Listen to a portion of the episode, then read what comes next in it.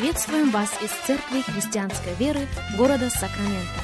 Мы молимся о том, чтобы последующие 15 минут послужили вашему назиданию и духовному утверждению.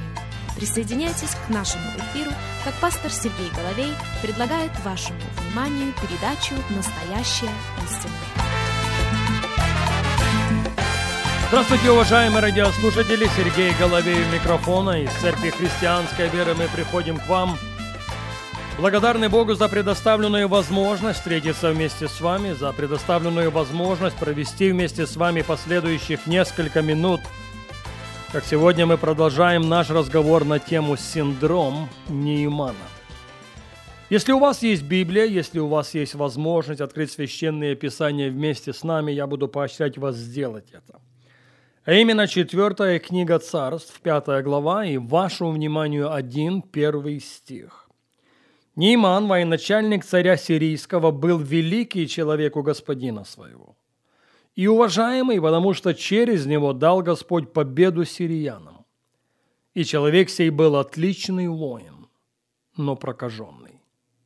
Давайте прочитаем еще раз. Нейман, военачальник царя сирийского, был великий человек у господина своего. И уважаемый, потому что через него дал Господь победу сириянам и человек сей был отличный воин, но прокаженный. Кто он, Нейман? Нейман – человек великий в очах своего господина и уважаемый всеми окружающими. И на это были свои причины. Ведь же Нейман – смелый человек. Нейман – отличный воин. Но вот что мы не можем не заметить в отношении его характеристик. Нейман – сосуд в руках Бога ибо написано, через него Господь даровал победу сириянам.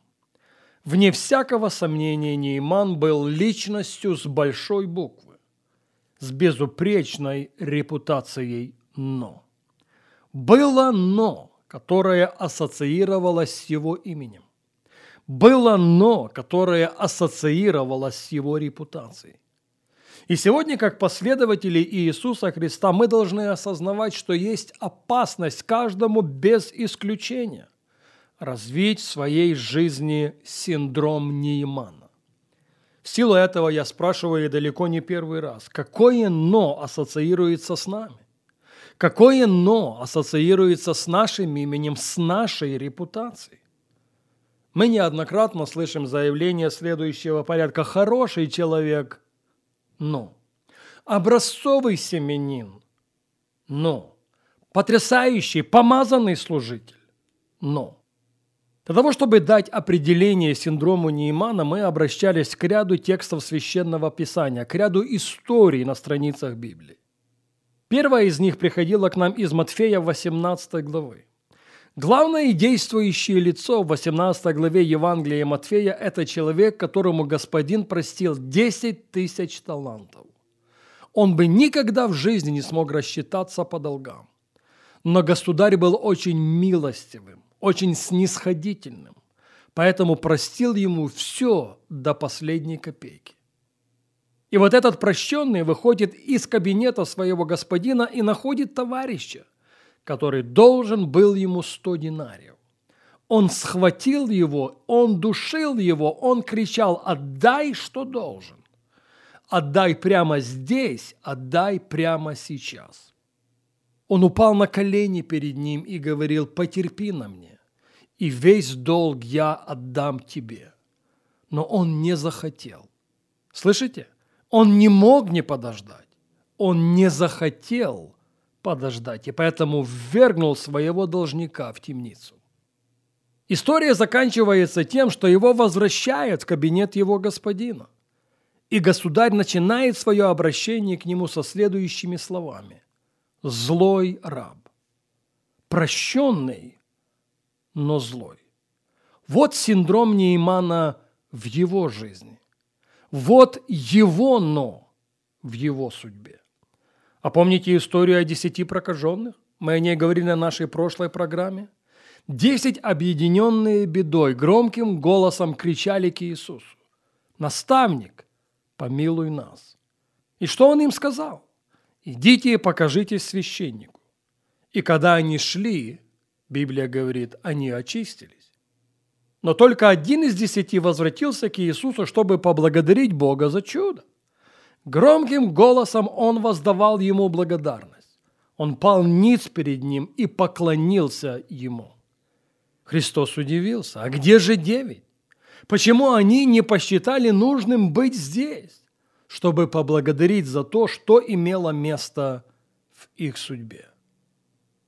Исцеленные, но неблагодарные. Вот синдром Неймана в их жизни. Вот «но» их судьбе. Евангелие Иоанна, 11 глава, и вашему вниманию несколько стихов, начиная с 30. Иисус еще не входил в селение, но был на том месте, где встретила его Марфа. Иудеи, которые были с нею в доме и утешали ее, видя, что Мария поспешно встала и вышла, пошли за нею, полагая, что она пошла на гроб плакать там.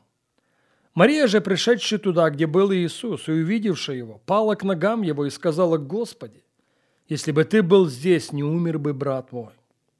Иисус, когда увидел ее плачущую и пришедших с ней иудеев плачущих, сам воскорбел духом и возмутился. И сказал, где вы положили его? Говорят ему, Господи, пойди и посмотри. Иисус прослезился. Тогда иудеи говорили, смотри, как он любил его. А некоторые из них сказали, не мог ли сей, отверший очи слепому, сделать, чтобы и этот не умер. Иисус же опять, скребя внутренне, приходит к гробу. То была пещера, и камень лежал на ней. Иисус говорит, отнимите камень. Сестра умершего Марфа говорит ему, Господи, уже смердит, ибо четыре дня, как он в гробе. Иисус говорит ей, не сказал ли я тебе, что если будешь веровать, увидишь славу Божию? И так отняли камень от пещеры, где лежал умерший. Иисус же возвел очи к небу и сказал, «Отче, благодарю Тебя, что Ты услышал меня. Я и знал, что Ты всегда услышишь меня, но сказал я для народа здесь стоящего, чтобы поверили, что Ты послал меня». Сказав это, он возвал громким голосом, «Лазарь, иди вон!» И вышел умерший, обвитый по рукам и ногам погребальными пеленами, и лицо его обвито было платком.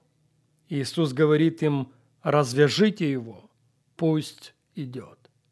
Обратите внимание на этот 44 стих еще раз. Иоанна 11, 44. «И вышел умерший».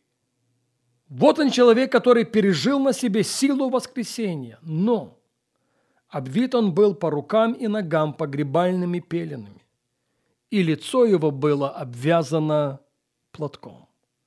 Сила воскресения прошла через него, но погребальные пелены оставались на руках и на ногах.